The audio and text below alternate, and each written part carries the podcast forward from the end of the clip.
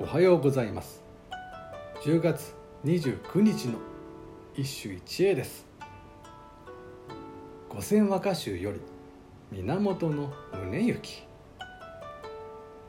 あずさ弓いるさの山は秋霧の。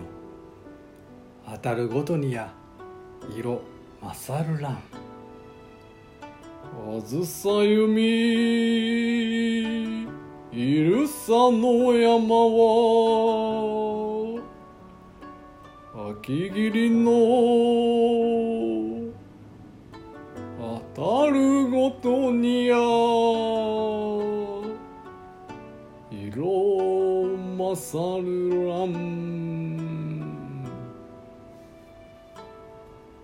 今日の歌はいかにも三大衆らしいユーモラスな歌だ。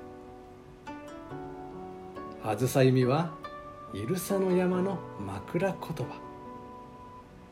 いるさの山にはいるが掛け言葉になっており霧が当たるの援護を導く。ちなみにいるさの山という歌枕は兵庫県富岡市のこの住山と伝わるが定かではない。さて今日の歌を適訳すると「昼さの山の木々は矢が当たるように秋の霧が当たるたびにもみじの色が濃くなってゆく」となる。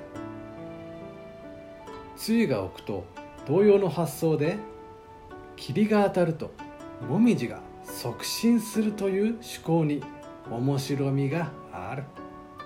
ところで同じ水蒸気の凝結現象秋は霧といい春は霞と呼ぶ。